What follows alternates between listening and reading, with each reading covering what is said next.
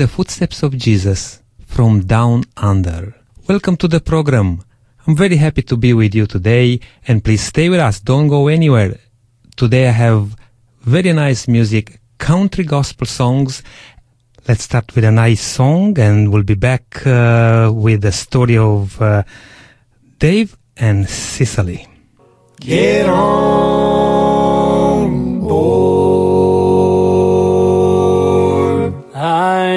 was standing on the bank of the river, looking out over life's troubled sea. When I saw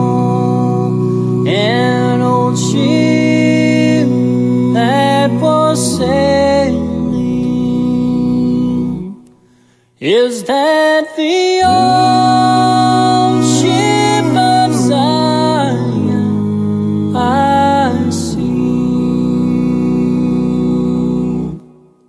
At the stern of the ship stood the captain. I could hear as he called my name. Get on board.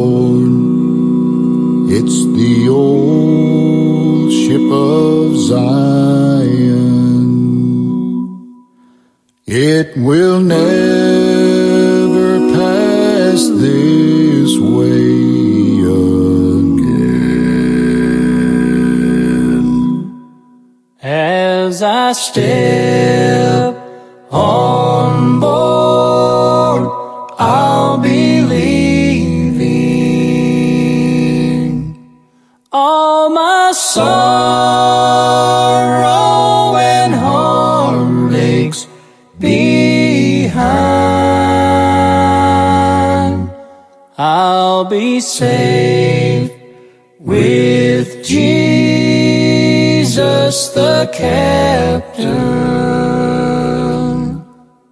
sailing out on the old ship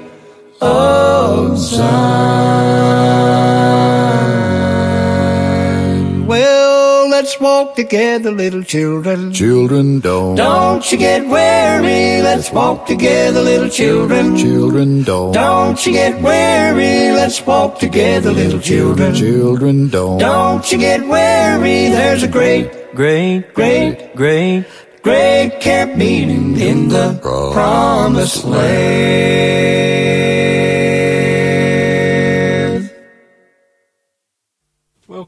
The Country Gospel Program. With us in the studio now we have uh, Dave and Cecily Hayes. Good day to yous. Hello to you both. Yeah, nice to be here. We can't see you, but we know you're there, and it's a real privilege to be talking to you. Yes, our uh, listeners love to hear how the Lord has led in people's lives, and this is what this uh, session is all about on the Gospel Program. We're, uh, we're going to ask you folks how the Lord has led you through life. When did the Lord touch your heart, Dave? It was way back in the 1950s, actually. It's a long, long time ago. But I can still remember. And he touched it in such a way that it changed my whole attitude to life, what I thought about and what I did. I eventually went over to uh, Avondale College in Cooranbong, New South Wales. And in 1954, I completed a uh, degree course and also teacher training. And lo and behold, I was asked to go to the Atherton Tableland. In other words, to Mona Mona mission up the Black Mountain Road. I wasn't sure what lay before me, nor my wife. However, God was with us, and that was the important thing. Yeah. And uh, as we taught school there, the children came along. They were neat and they were tidy. They were joy. And uh, we loved the smiles too, and lots of fun. And uh, I compliment the parents too because they did look after them. There were one or two who were naughty. I was the same myself anyway. Oh. And um, of course, as time goes on, you, you see them progressing educationally. But God is good to us. We had a lovely new school, and uh, it was a delight to teach in. and these children were, were really good. On the mission station too, there was no liquor, and people on the whole were happy to work with us. In fact, there was one man there, delightful man. He was the elder of our church, actually. And uh, he was paid by the Native Affairs Department in Brisbane just to go among his people because of his good influence. And his name was Paddy Cannon, and he was an inspiration, and, and uh, he was an example of what God can do with people who come out of difficult situations and who love Him and serve Him, and uh, he's a blessing to them too. to to see that the the Lord was shining through the hearts of, of the students and other folk that were encouraging others there, the Lord really does make a difference, doesn't he? Oh, he certainly does. And even on our station, we had a clinic. Um, interesting enough, you know, some of the ladies became pregnant with their babies and they'd let us know a bit late. So we'd have to get out the mission utility and rush along Black Mountain Road and hope to get them down in Cairns Base Hospital in time. Hmm. Sometimes we didn't get them there in time and we had to stop on the side of the road and miracles of miracles, God was with us. Those babies were delivered right there on the spot. Hmm. And they survived, survived, survived well. It was an enjoyable time. I'd do it, I'd do it again if I were asked. Hmm, okay. So um, at this time, Mrs. Hayes, uh, we'll ask you the same question. How was it the time that the Lord touched your heart in a personal way? Well, I think it was really through my mother. She was the one.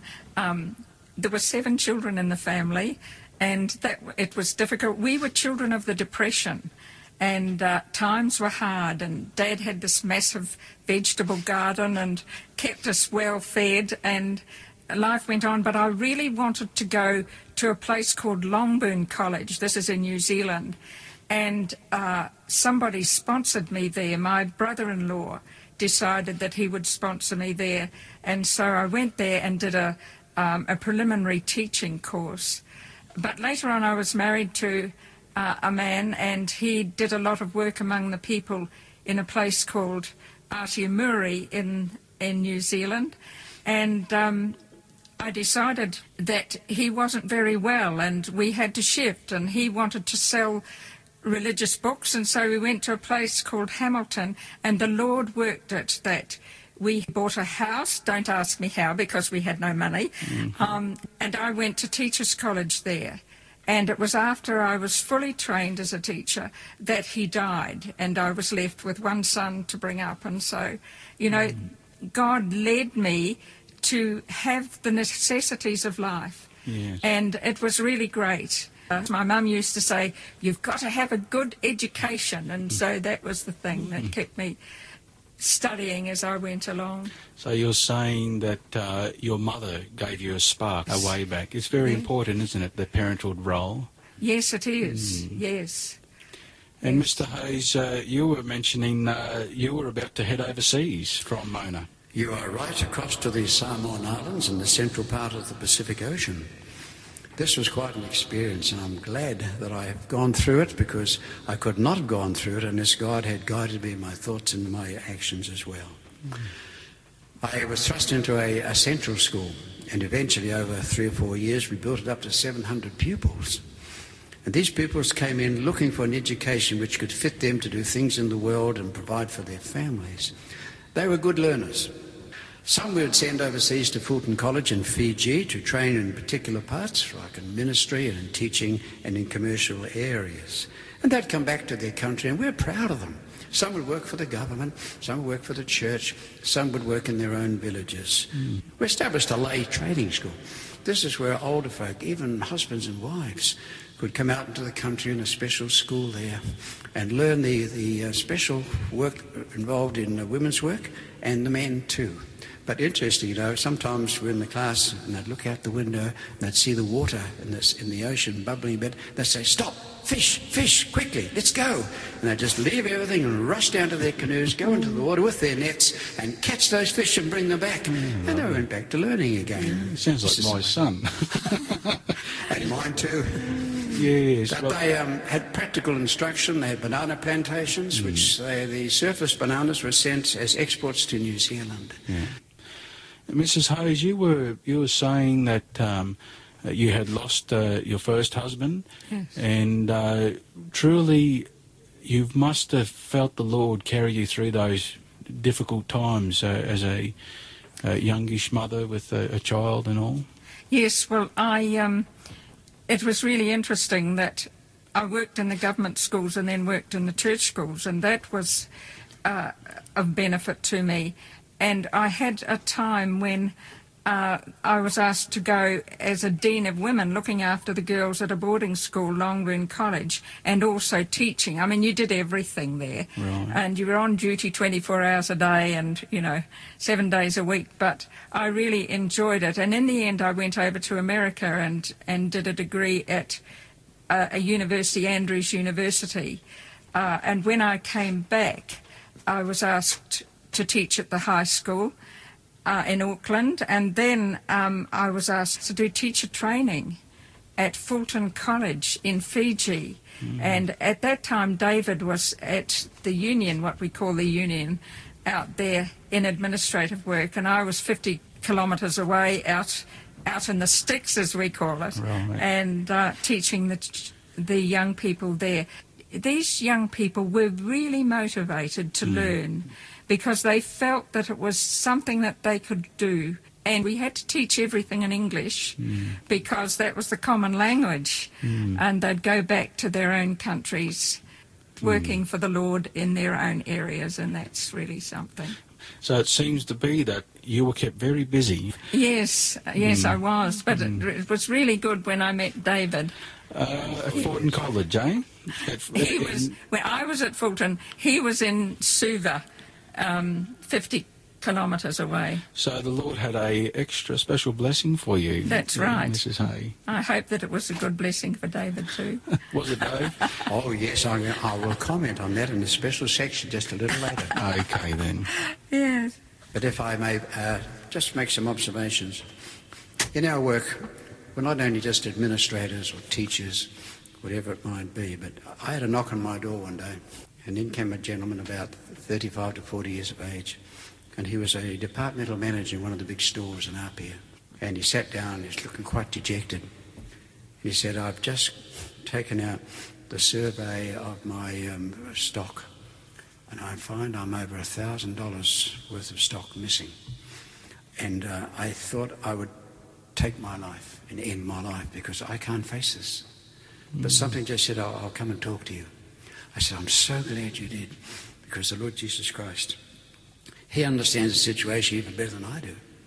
And He can help you face the situation successfully and bring you through it because you have years ahead in your lives yet and you can mm. still be a blessing to your own people. We talked together and his courage renewed. We had prayer together. And he went back and he was able to work things out satisfactorily with the company and he continued on with his work. To me, this kind of work is so important that we live what Christ would have us live mm-hmm. and do his will successfully and in a humble way be of help to others whom God leads to us. Yeah. Another interesting thing in the islands is that we are drawn closer to those who are in other churches and have perhaps different ways of looking at things. And this is so important because we can help one another when we appreciate one another. And I realize this that we may think differently, but God has his people everywhere, and only his understanding, he knows what's best for us and what eventually will happen to us as well. Very true. But I tell you, when we are more respectful of others, it's surprising when you go back into the villages how the people are warmer to you. It's called love, isn't Uh, it? oh, it, it's called love, yes. And God has ways of working and using us in ways you don't think of. Yeah. But if we're open to that, then God can do things through us. And praise the Lord. We're going to take a short break and uh, we'll come back with more of the story.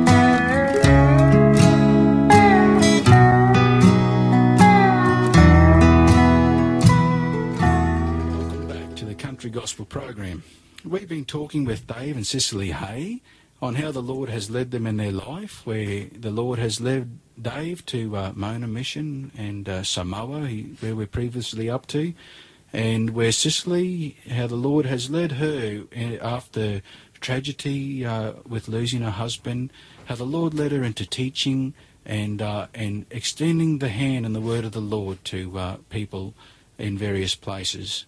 Mr. Hay, we need to go back into your background a little bit further to catch up with Cecily's story. You know, Alison, surfing out in the Pacific Islands isn't always easy sometimes. There are times when we uh, are exhilarated, encouraged, and God is leading. But tragedies also occur in the islands. When I transferred to Tonga after being in Samoa, I found out through medical checks that my wife had contracted cancer. And that this meant going back to Australia and undergoing treatments in Sydney, the Sydney Sanitarium. Eventually, she passed away. And that left me, of course, uh, sad and also just wondering what life held for me in the years ahead. But I took things slowly and carefully. And when I was appointed to Fiji, the administration work, I eventually met up with Cecily. I think this was God's plan too, that we could uh, work together. We used to go out together, get to know each other, kind of thing, like having a um, relationship all over again from the younger years. And we eventually decided, yes, we could spend life together. What a wonderful comfort for you both to find another good friend. It it was. It was. It was indeed. And we've been together for what, 17 years, It's Cecily? about that. Mm, just about that. I hope it is 17. You know, hang on. What uh, would it be the right thing to ask um, where the age is here? How old are you fellas now? Cecily, I think you better talk first because I'm the oldest. Yeah, I'm 78 now. Right, And I'm 82 next month. right, yeah. The Lord has preserved you both very well. He has. Life has been good and God has led. So, can you tell us about Kiribati, Dave? The people of Kiribati are lovable people and we enjoyed working among them. But the days were hot. It was just as hot in the daytime as it was in the nighttime and vice versa. But you know, an important thing in the islands is the work that ADRA does. ADRA is a practical arm of a church where there are disasters and problems. ADRA is there, not only with money from overseas, but people on the spot who live in the country organised to know what to do when there's an emergency. And I can remember in the Cook Islands, we were able to uh, work with $30,000 that ADRA gave us from Sydney in Australia. Thank you to Australians for that. And we were able to repair latrines and bathrooms, and the Prime Minister was so delighted with the work that was done there by the church. And in other countries, Samoa too and Tonga, the uh, folk have been helped with the work of ADRA, the local people working with the directors of this department. And it's so important to link that practical work with the message of the gospel, isn't it? Oh, very much so. And also, I thank you again to people in Australia and New Zealand because they have generously given towards ADRA appeals, and uh, that's a blessing. God has touched their hearts, and we're grateful for what they did there. Cecily, is there a Bible verse that has really inspired you through all these experiences? Yes, well, it hasn't always been easy, but one thing I always remember and I love very much is in Lamentations 3, verse 26, where it says that God's blessings are renewed every morning, and that always gives me courage for the day, that no matter what happens, He's there. A wonderful hope. Yes, it is. Mm, and that's applicable for everybody, no matter what culture or where you're from. That can help anybody, that sort of hope. And uh, David, do you have something that has inspired you through the years? The Apostle Paul's statement in Romans 8:28, well known by many and a blessing to us out in the island fields. All things work together for good for those who love God, those who are called according to his purpose. And with my former wife Faye and with my present wife Cecily, things have worked out well despite the problems because God knows where we are, what we're doing, and his aim is to bless us that we might indeed bring glory to his name. And so, feeding on that love, you've been able to share that love.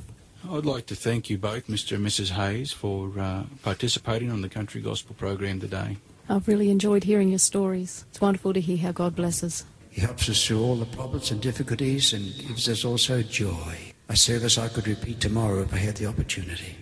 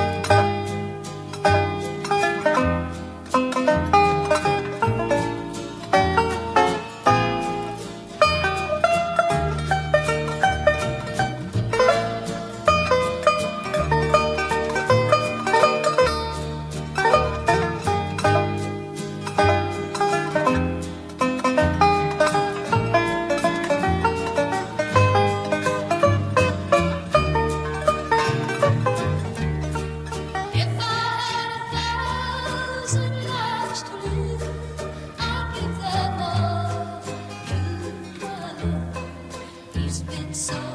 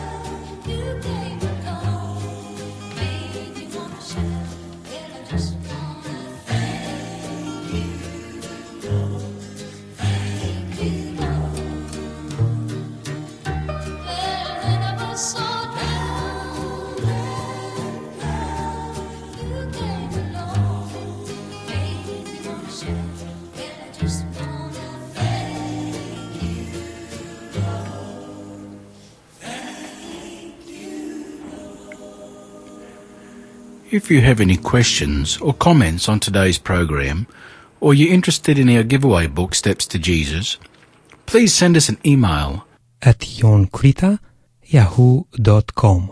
And that's I O N C R E T A yahoo.com. Thank you and see you next time.